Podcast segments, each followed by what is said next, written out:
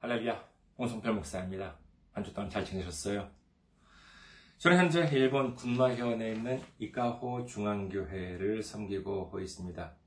저희 교회 홈페이지 알려드리겠습니다. 저희 교회 홈페이지는 www.ikahochurch.com이 되겠습니다. www.ikahochurch.com 이곳으로 오시면 저희 교회에 대한 안내 말씀 그리고 주일 설교 말씀을 들으실 수가 있습니다. 그리고 또한 주일 설교 말씀은 동영상 사이트 유튜브를 통해서 여러분들께서 시청하실 수가 있고요. 그리고 팟캐스트와 팟빵을 통해서 여러분들께서 음성으로 들어보실 수가 있습니다. 그리고 교회 메일 주소 알려드리겠습니다. 교회 메일 주소는 이카호처치 골뱅이 gmail.com입니다. 이카호처치 골뱅이 gmail.com 이곳으로 메일을 보내주시면 제가 언제든지 직접 받아볼 수가 있습니다. 그리고 선교 후원으로 섬겨주실 분들을 위해서 안내 말씀 드리겠습니다. 먼저 한국에 있는 은행입니다. KB 국민은행입니다. 계좌번호는 079-21-0736-251가 되겠습니다. KB국민은행 079-21-0736-251입니다. 그리고 일본에 있는 은행으로 직접 섬겨주실 분들을 위해서 안내 말씀 드리겠습니다. 아, 이건 일본에 있는 은행이에요. 어, 군마은행입니다. 아, 우리말 일본어 발음으로도 군마이고요. 일본 발음으로도 군마예요. 어, 군마은행 예, 지점번호는 190, 계좌번호는 1992256이 되겠습니다. 군마은행 예, 지점 번호는 190, 계좌 번호는 1992256입니다. 아, 저희 교회는 아직까지 예, 재정적으로 미자립 상태에 있습니다. 그래서 여러분들의 기도와 선교 후원이 큰 힘이 되고 있습니다. 여러분들의 많은 기도, 많은 음, 참여, 많은 섬김 음, 기다리고 있겠습니다. 지난주에 또 귀하게 선교 후원으로 섬겨주신 분들이 계셨습니다. 아, 지난주에 이어서 또 이번 주에도 황석님이 또 두 번이나 이렇게 또 귀하게 섬겨주셨습니다. 아, 그리고 이진묵님, 김희원님, 안성희님, 심유석님, 네, 그리고 경산 한빛교회님께서 또 귀하게 선교 후원으로 섬겨주셨습니다. 감사합니다. 아, 정말로 얼마나 큰 힘이 되는지 모릅니다. 주님의 놀라운 축복과 넘치는 은혜가 함께 하시기를 주님의 이름으로 축원드립니다. 오늘 함께 은혜 나누실 말씀 보도록 하겠습니다. 함께 은혜 나누실 말씀 로마서 2장 17절에서 24절까지의 말씀입니다. 로마서 2장 17절에서 24절 제가 가지고 있는 성경으로 신약성경 241페이지가 되겠습니다. 로마서 2장 17절에서 24절까지 봉독해 드리겠습니다. 유대인이라 불리는 내가 율법을 의지하며 하나님을 자랑하며 율법의 교훈을 받아 하나님의 뜻을 알고 지극히 선한 것을 분간하며 맹인의 길을 인도하는 자요 어둠에 있는 자의 빛이요 율법에 있는 지식과 진리의 모본을 가진 자로서 어리석은 자의 교사여 어린아이의 선생이라고 스스로 믿으니 그러면 다른 사람을 가르치는 네가 네 자신을 가르치지 아니하느냐? 도둑질하지 말라 선포하는 네가 도둑질하느냐? 가늠하지 말라 하는 네가 가늠하느냐? 우상을 가증히 여기는 네가 신전 물건을 도둑질하느냐? 율법을 자랑하는 네가 율법을 범함으로 하나님을 욕되게 하느냐? 기록된 바와 같이 하나님의 이름이 너희 때문에 이방인 중에서 모독을 받는도다. 아멘. 할렐루야. 주님을 사랑하시면 아멘 하시기 바랍니다. 아멘. 오늘 저는 여러분과 함께 로마서 강의 15번째 시간으로서 신앙의 자세라고 하는 제목으로 은혜를 나눠보고자 합니다. 먼저 오늘 본문 말씀도 역시 두 곳으로 이렇게 나누어서 살펴보고자 합니다. 우선 17절에서 20절까지 살펴보고 그 다음에 21절에서 24절까지 살펴보도록 하겠습니다. 자, 먼저 17절에서 20절 한번 보겠습니다. 로마서 2장 17절에서 20절. 유대인이라 불리는 네가 율법을 의지하며 하나님을 자랑하며 율법의 교훈을 받아 하나님의 뜻을 알고 지극히 선한 것을 분간하며 맹인의 길을 인도하는 자여 어둠에 있는 자의 빛이요 율법에 있는 지식과 진리의 모본을 가진 자로서 어리석은 자의 교사요 어린아이의 선생이라고 스스로 믿으니 자, 여기서 지금 유대인들이 어떻게 하고 있는지에 대해서 사도 바울은 말합니다. 당시 유대인들은 이방인들을 철저히 차별하면서 자신들은 선민 사상, 즉, 하나님으로부터 선택받은 민족이다라고 하는 사상, 그리고 믿음의 조상 아브라함의 자손이라고 하는 이와 같은 자부심이 대단했습니다.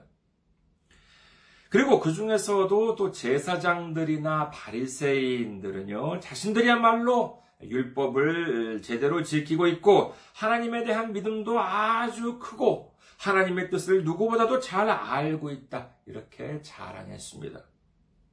그러면서 어, 자신들은 저 부족하고 못난 사람들을 올바로 가르치고 지도하고 이끌고 있다. 이렇게 스스로 믿어 의심치 않았던 것입니다. 그러나 그들의 실제 모습은 어땠습니까? 다음 21절부터 24절을 봅니다. 로마서 2장 21절에서 24절. 그러면 다른 사람들 다른 사람을 가르치는 네가 네 자신을 가르치지 아니하느냐? 도둑질하지 말라 선포하는 네가 도둑질하느냐? 가늠하지 말라 말하는 네가 가늠하느냐? 우상을 가증히 여기는 네가 신전 물건을 도둑질하느냐? 율법을 자랑하는 네가 율법을 범함으로 하나님을 욕되게 하느냐? 기록된 바와 같이 하나님의 이름이 너희 때문에 이방인 중에서 모독을 받는도다. 그처럼 아는 것도 많고 자부심에 가득 차 있고 정말 남들을 가르친다라고 하는 사람들이 실제로 하는 일들은 어땠냐 하면은 도둑질도 하고 간음도 하고 교회 물건을 훔쳐가고 율법을 범한다고 합니다. 항상 어, 말씀을 드리듯이 성경에 나오는 유대인과 이방인이라고 하는 것은 뭐 단순히 뭐 우리와 상관없는 저기 멀리 먼 나라에 있는 외국인에 대한 것이 아니라 유대인이라고 어, 하는 것은 우리처럼 신앙이 있는 사람들 그리고 이방인이라고 하는 것은 이제 아직 믿음이 없고 복음을 알지 못하는 사람들이라고 이해해야 하겠습니다. 그런데 여기서는 특별히 다른 사람들을 가르친다라고 하니 이 유대인이라고 하는 범위를 보면은 여기에 나오는 유대인 모든 유대인들이 다 가르쳤던 것은 아니니까는요. 여기서 이렇게 남들을 가르치는 다른 사람들을 가르치는 유대인 이렇게 범위를 정한다라고 하면은 현대의 의미로 좀 좁혀서 본다면은 어, 교회 목회자나 교역자 정도로 이해할 수가 있을 겁니다. 잠시 예수님께서 하신 비유를 살펴볼까 합니다. 누가복음 14장 7절에서 11절이죠. 청함을 받은 사람들이 높은 자리 택함을 보시고 그들에게 비유로 말씀하여 이르시되 네가 누구에게나 아, 혼인잔치에 청함을 받았을 때 높은 자리에 앉지 말라. 그렇지 않으면 너보다 더 높은 사람이 청함을 받은 경우에 너와 그를 청한 자가 와서 너더러 이 사람에게 자리를 내주라 하리니 그때 네가 부끄러워 끝자리로 가게 되리라. 청함을 받았을 때 차라리 가서 끝자리에 앉으라. 그러면 너를 청한 자가 와서 너더러 벗이여 올라 앉으라 하더니 그때 아, 예, 그때야 함께 앉은 모든 사람 앞에서 영광이 있으리라. 무릇 자기를 높이는 자는 낮아지고 자기를 낮추는 자는 높아지리라. 자, 지금 예수님께서, 어, 지금 이 상황 어디 계시냐라고 하면은요, 14장 어, 1절에 보시면 다음과 같이 나와 있습니다. 누가 복음 14장 1절. 안식일에 예수께서 한 바리새인 지도자의 집에 떡 잡수시러 들어가시니 그들이 엿보고 있더라.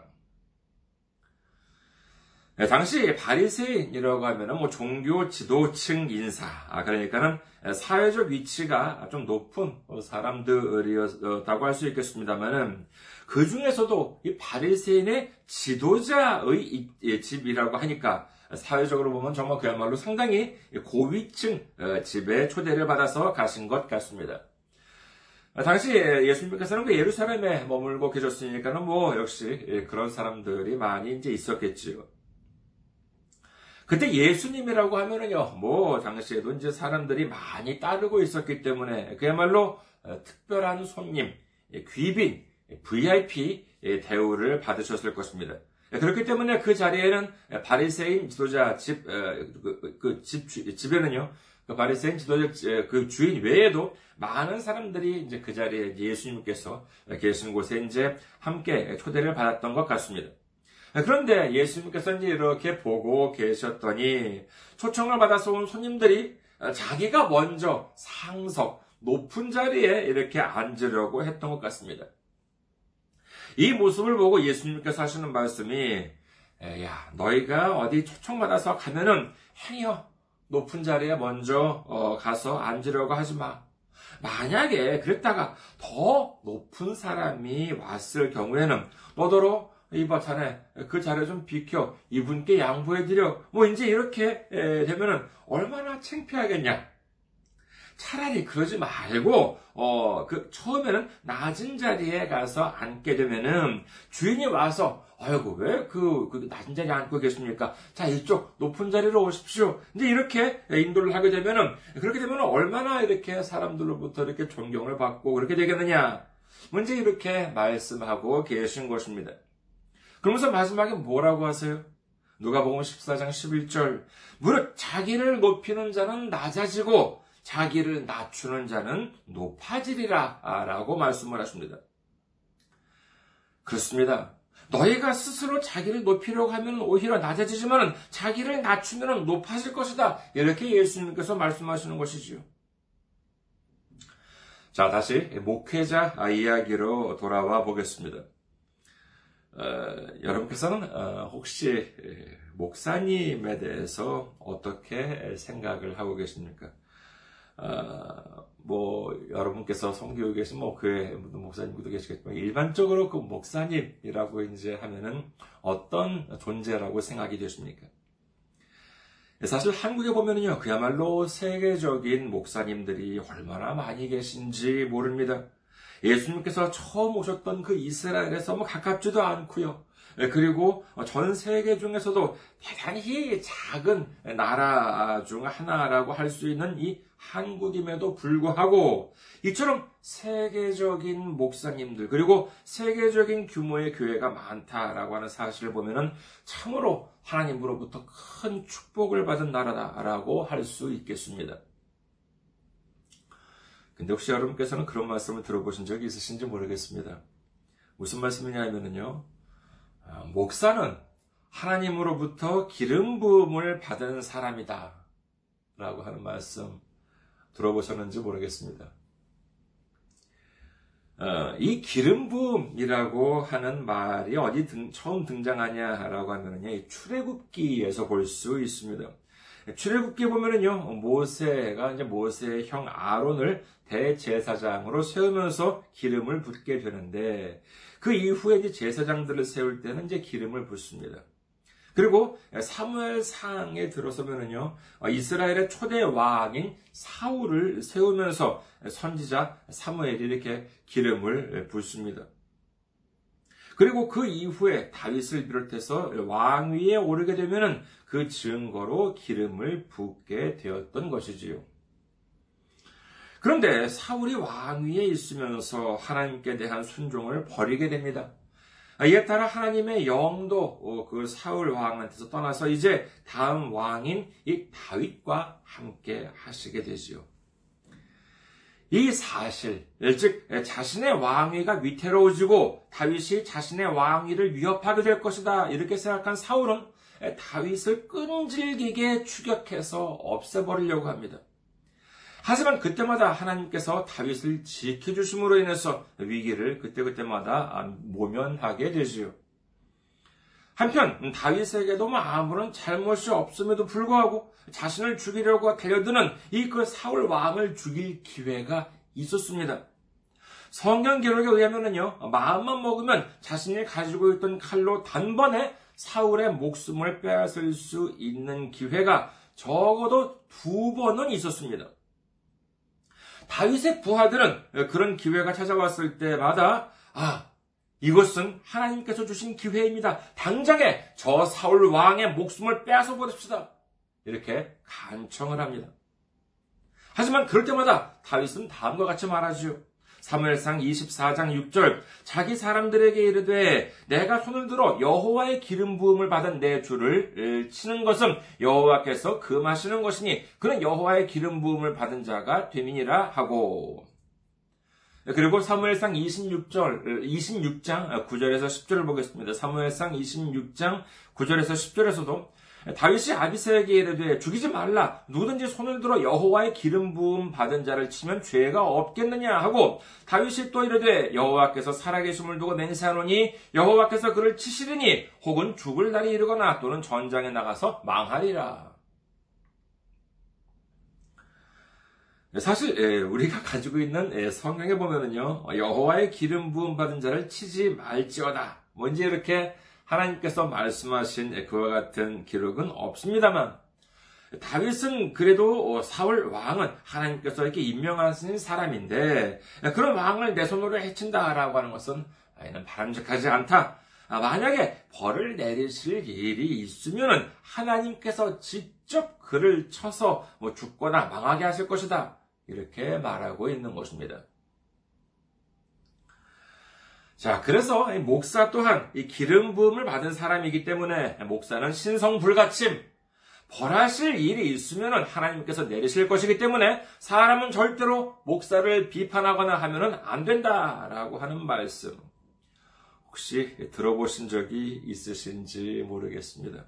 참고로 저 많이 들어봤습니다. 그렇다면 여러분께 한 가지 질문을 어, 드리겠습니다. 목사님은 하나님으로부터 기름 부음을 받았다고 생각하십니까? 아니면은 기름 부음을 받지 않았다고 생각하십니까? 이렇게 하면 조금 어려울 수도 있으니까는요. 자, 오늘도 이제 좀 한번 진짜 질문을 드리도록 하겠습니다. 오늘은 좀 선택지가 많으니까 잘 귀를 기울여서 들어주시기 바라겠습니다. 자, 문제 나갑니다. 지금부터 말씀드릴 인물들 중에서 실제로 사울이나 다윗처럼 하나님의 기름 부음을 받았다. 이렇게 성경에 기록된 사람은 누구일까요? 다시 한번 말씀드릴게요. 이제부터 말씀드린 이제 인물들 중에서 실제로 어, 사울 왕이나 다윗 왕처럼 이렇게 하나님의 기름을 실제로 이렇게 받았다라고 성경에 기록된 사람은 누구일까요? 1번 사도 베드로, 2번 사도 요한, 3번 사도 바울, 4번 이 세 사람 모두 다 기름을 받았다. 5번 모두 기름 부음을 받지 않았다. 자, 어떻게 생각하십니까? 다시 한 번 말씀드릴게요. 자, 1번 사도 베드로, 2번 사도 요한, 3번 어, 사도 바울.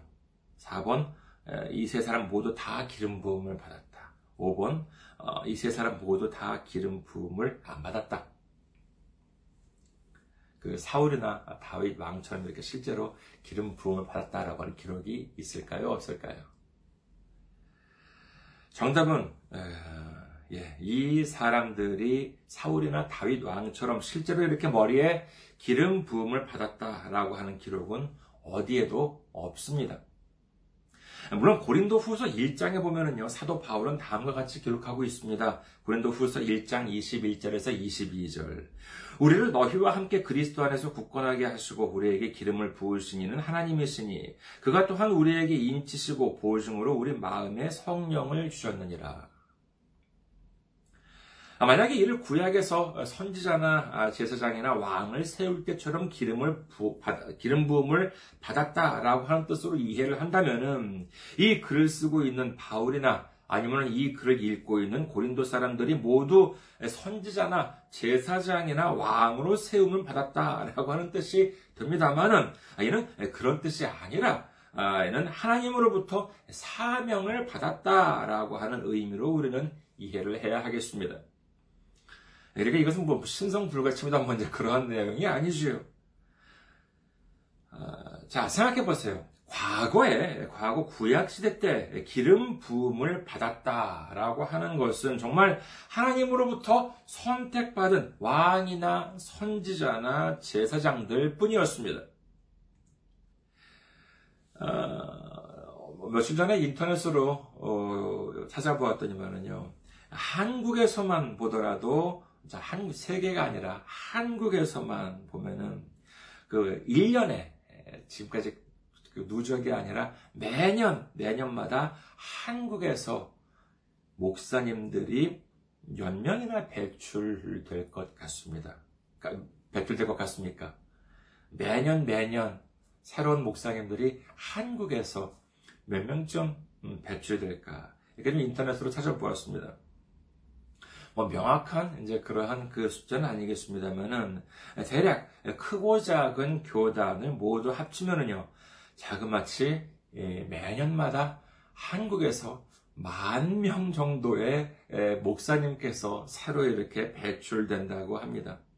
전 세계가 아니라 아, 그러니까 전체 지금까지 목사님들 전체가 아니라 매년마다 만 명씩의 목사님들이 배출돼요. 그러면 한국만이 그런데 전 세계로 본다면 어떻게 되겠습니까? 정말로 수많은 숫자의 목사님들이 매년 새롭게 탄생하게 되는데 그렇다면 그 사람들 모두가 다 하나님으로부터 기름 부음을 받은 사람들이다. 뭔지 이런 뜻입니까? 그 사람들이 다 기름 부음을 뭐 기름을 다 부어 준 거예요? 하나님 나라가 무슨 주유소입니까? 그리고 그 목사님들이 그러면 이 세상의 왕이나 제사장이나 아니면 뭐 선지자입니까? 아니에요. 그렇지가 않습니다. 그렇다면 목사님이라고 하는 사람들은 어떤 사람들입니까? 예, 성경에는요, 어, 이 목사라고 하는 이와 같은 단어가 딱 한 번 언급이 되어 있는데, 유일하게 그 신약의 에베소서에 등장을 합니다. 에베소서 4장 11절에서 12절에 등장하지요. 에베소서 4장 11절에서 12절. 그가 어떤 사람은 사도로, 어떤 사람은 선지자로, 어떤 사람은 복음 전하는 자로, 어떤 사람은 목사와 교사로 삼으셨으니 이는 성도를 온전하게 하여 봉사의 일을 하게 하며 그리스도의 몸을 세우려 하심이라. 그렇습니다. 목사의 역할은 성도를 온전하게 한다는 것, 봉사하게 한다는 것입니다. 성도를 온전하게 한다라고 하는 것이 무엇입니까? 이는 사람의 말이 아니라 하나님의 말씀, 하나님의 복음인 이 성경 말씀을 올바로 전하는 것이다. 라고 할 수 있겠죠. 그리고 봉사, 함께 봉사도 하고, 함께 하나님을 섬기고, 함께 이웃을 섬기는 것, 이것이야말로 목사의 책무라고 하겠습니다. 그리고 또한 그리스도의 뜻이 바로 이 기름 부음을 받았다라고 하는 뜻이지요. 히브리서 4장 14절에는 다음과 같이 기록합니다. 히브리서 4장 14절. 그러므로 우리에게 큰 대제사장이 계시니 승천하신 이 곧 하나님의 아들 예수시라 우리가 믿는 도리를 굳게 잡을지어다라고 되어 있습니다. 그래서 예수님이야말로 어, 정말 그야말로 메시아 기름 부음을 받은 대제사장이신 줄 믿으시기를 주님의 이름으로 축원합니다. 하지만 그럼에도 불구하고 아 목사님은 하나님으로부터 기름 부음을 받은 신성 불가침과도 같은 존재라고 한다면은 목사는 베드로나 요한이나 바울보다도 높고 그리스도 예수님과도 같은 존재다라고 하는 말이나 다름이 없는 것이지요. 이것이 말이 됩니까? 아닙니다. 말이 안 됩니다. 하지만 그럼에도 불구하고 이런 말이 퍼지게 된 이유가 무엇입니까? 이유가 간단하지요. 사람들이 성경을 너무나도 모르고 있기 때문에 그렇습니다. 그렇기 때문에 일부 바람직하지 못한 생각을 가진 사람들이 이런 주장을 하고 있는 것이지요. 이것이 얼마나 위험한 일입니까? 이것이야말로 사입이나 이단이 아니고 무엇이겠습니까? 이렇게 해서 자신들은 특별한 존재다라고 하면서 신성 불가침이라고 해서 높은 자리에 앉으려고 합니다. 하지만 성경에 보면 어떻습니까? 사도행전에 보면은 사도들이 높은 자리에 앉아서 대우를 받아가면서 편안하게 살아갔습니까? 아니에요. 그렇지 않습니다. 흩어져 있는 믿음의 형제들을 모으기 위해서 목숨을 걸고 산을 넘고 바다를 건넜습니다. 주님의 복음을 전하기 위해서 너무나도 힘든 고통을 감수해야 했다라고 하는 것을 우리는 성경을 통해서 알고 있습니다. 거기가 높은 자리인가요? 아닙니다. 낮은 자리입니다. 하나님의 복음을 전하고 함께 하나님을 섬기고 이웃을 섬기는 것, 이것이 바로 목회자의 자리, 낮은 자리라고 할 수 있을 것입니다. 그렇다면 높은 자리는요? 그것은 바로 교회의 머리 되신 예수님의 자리다라고 하는 사실을 믿으시기를 주님의 이름으로 축원합니다. 자, 그렇다면 이와 같은 말씀이 오로지 목회자에게만 해당되는 말일까 라고 하면은 꼭 그렇지만은 않은 것 같습니다. 하나님을 믿고 예수님을 믿는다고 한다면은요, 그리고 그분들은 만약 정말 성령대로 어, 정말 성령의 가르침을 올바로 지키고 있는 사람들이라고 한다면은 사실 사회적으로 보면은요, 그와 같은 사람들은 가장 신뢰할 수 있는 사람, 가장 믿음직스러운 사람, 가장 도움이 되는 사람이어야 하겠습니다만, 지금 우리가 사는 사회를 보면은 어디 그렇습니까? 우리 교회라고 하는 이 교회가 제대로 역할을 다 하고 있는지 어떤지는요 세상 사람들이 이 교회를 어떻게 생각을 하고 있느냐라고 하는 것을 보면 알 수 있습니다. 그런데 이렇게 생각해 보면은요 외부 사람들은 교회를 별로 좋게 보지 않는 사람들이 점점 늘어나는 것 같이 느껴집니다. 그 이유가 무엇이겠습니까? 로마서 2장 21절에서 24절 다시 한번 보시겠습니다. 로마서 2장 21절에서 24절. 그러면 다른 사람을 가르치는 네가 네 자신을 가르치지 아니하느냐? 도둑질하지 말라 선포하는 네가 도둑질하느냐? 가늠하지 말라 말하는 네가 가늠하느냐? 우상을 가증히 여기는 네가 신전 물건을 도둑질하느냐?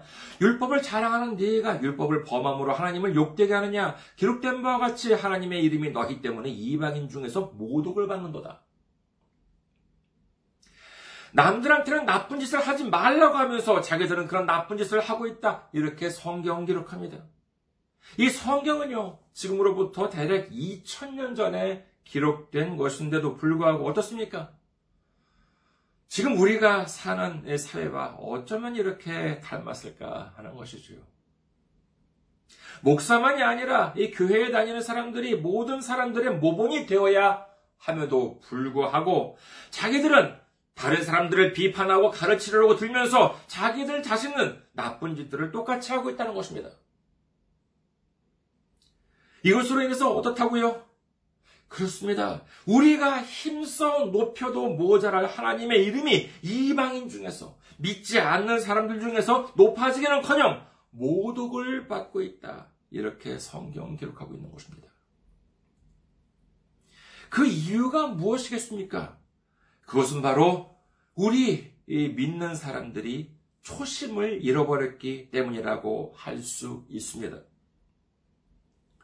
이스라엘의 초대 왕 사울, 2대 왕 다윗, 3대 왕 어, 솔로몬, 그들이 비록 왕이었습니다만 처음에는 상당히 겸손했습니다. 먼저 사울부터 보겠습니다.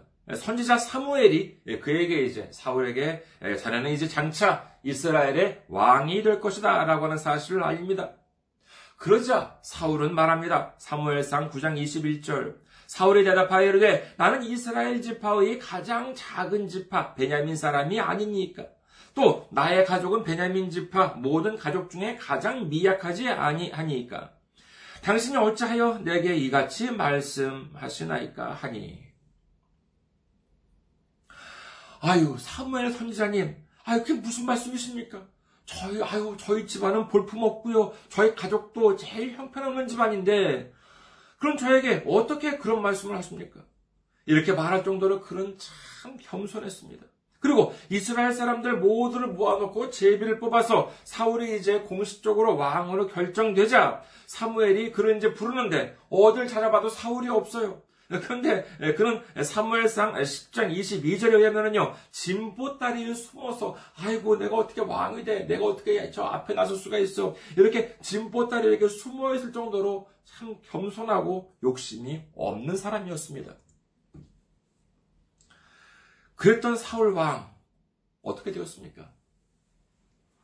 앞서 말씀드린 바와 같이 나중에는 자신의 왕위를 위협한다는 이유로 아무런 잘못이 없는 다윗을 혈안이 되어서 죽이려고 하고 결국 하나님께 불순종하고 하나님을 높이기보다 자기를 높이려고 했던 그는 하나님으로부터 버림을 받게 되어서 마침내 전쟁터에서 비참하게 최후를 맞이하게 됩니다. 다윗은 어땠습니까?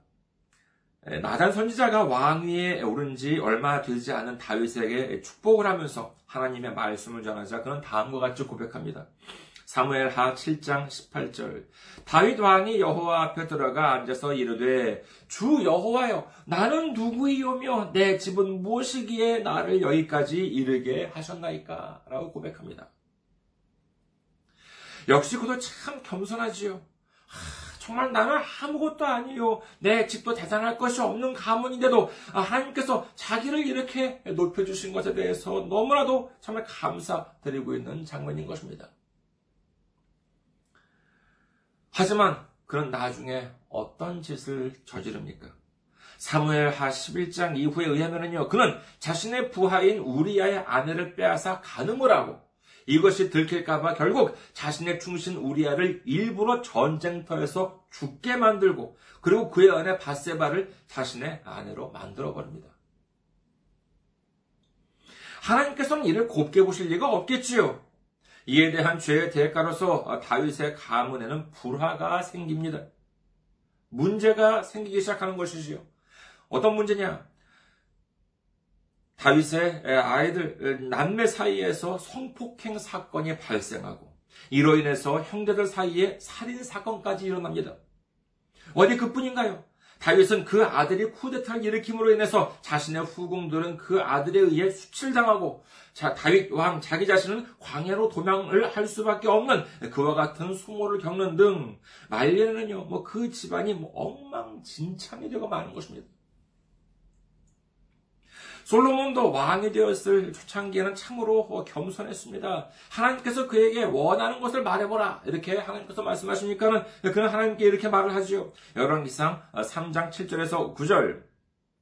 나의 하나님 여호와여 주께서 종으로 종의 아버지 다윗을 대신하여 왕이 되게 하셨사오나 종은 작은 아이라 출입할 줄을 알지 못하고 주께서 택하신 백성 가운데 있나이다. 그들은 큰 백성이라 수요가 많아서 셀 수도 없고 기록할 수도 없사오니 누가 주의 이 많은 백성을 재판할 수 있사오리까 듣는 마음을 종에게 주사 어, 주의 백성을 재판하여 선악을 분별하게 하옵소서.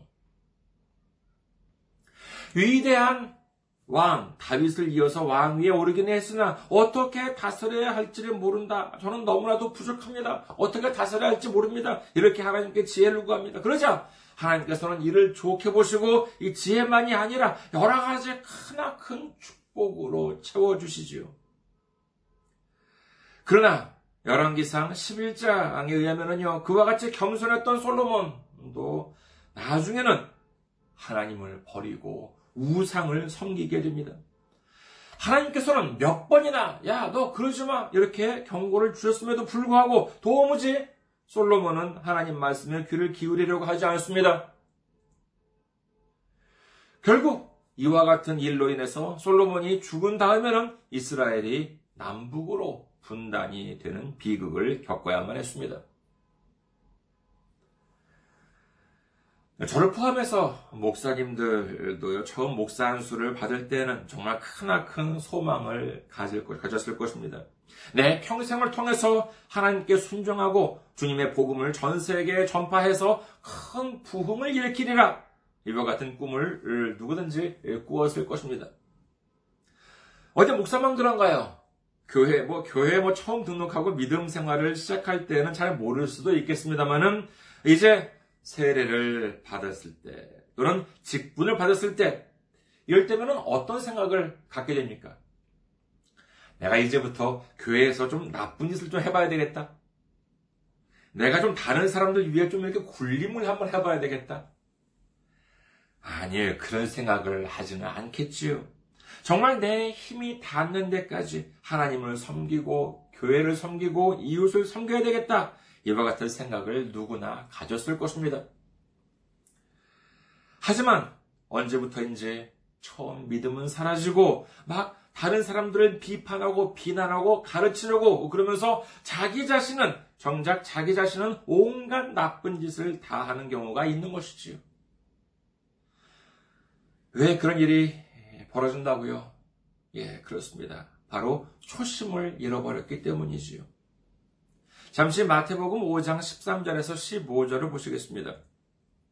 마태복음 5장 13절에서 15절.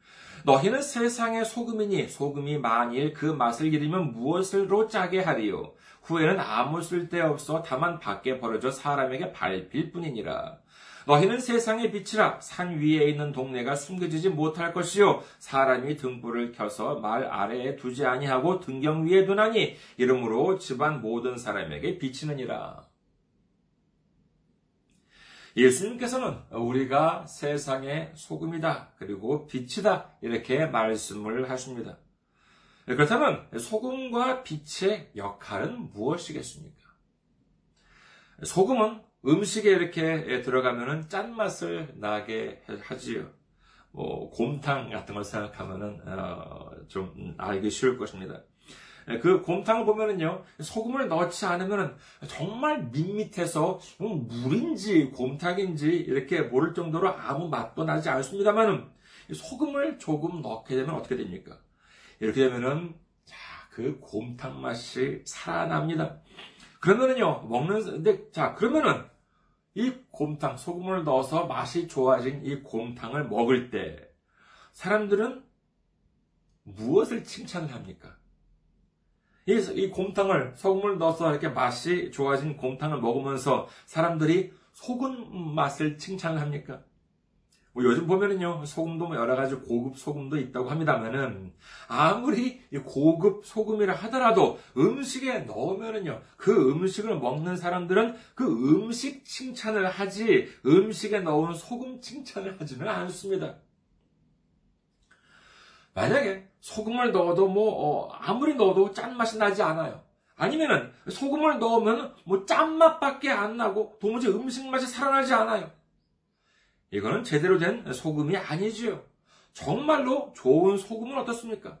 정말로 좋은 소금은 자신의 짠맛을 드러내는 것이 아니라 자신의 힘으로 다른 음식들의 맛을 드러나게 하는 것입니다. 이것이야말로 진정한 소금이라고 할 수 있겠지요. 소금에 대해서는요, 이렇게 뭐 어느 정도 어, 이해를 하시는 분들도 이렇게 많이 계신 것 같습니다만은, 근데 이 빛에 대해서는 좀 오해를 하시는 분들이 아직 많이 계신 것 같습니다.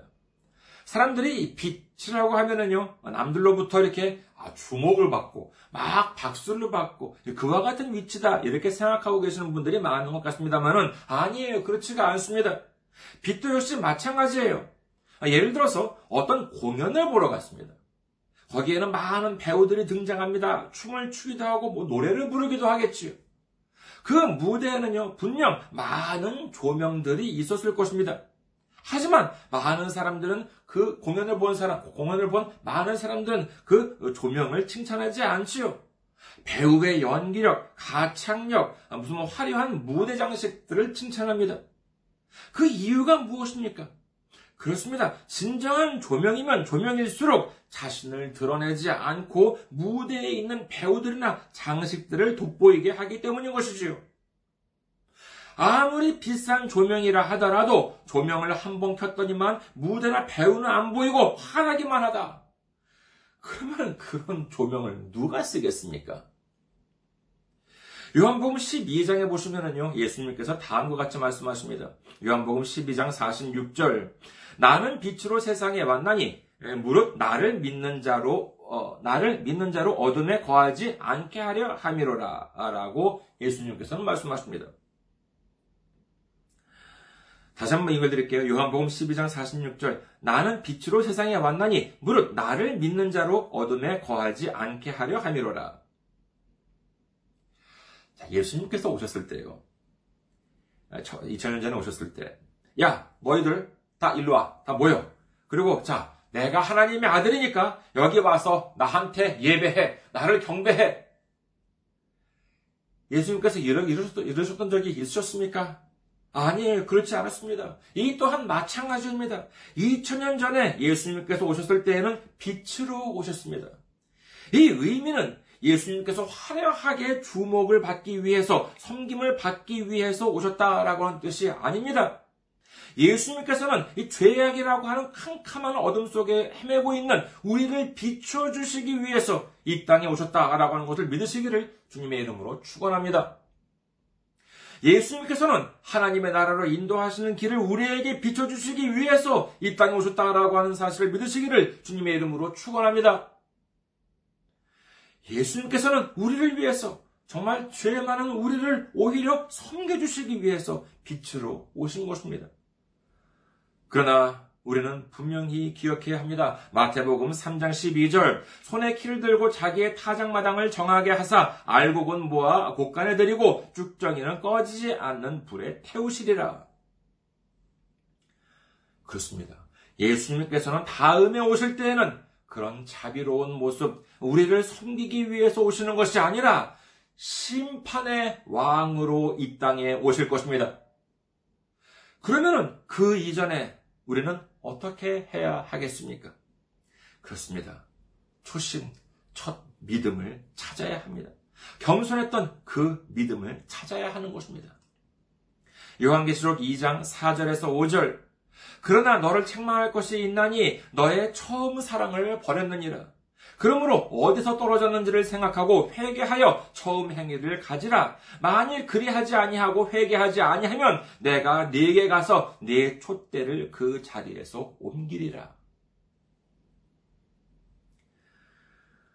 어, 우리가 이처럼 이렇게 동영상을 이렇게 서로 동영상을 통해서 만나고 아니면 음성을 통해서 이렇게 만나고 주님의 이름으로 이렇게 한 자리에 모여서 주님의 말씀으로 은혜를 나누는 이와 같은 자리에 함께 있다면 아직까지는 우리가 있는 곳에 주님의 촛대, 축복의 촛대는 아직은 있습니다. 믿으시면 아멘 하시기 바랍니다.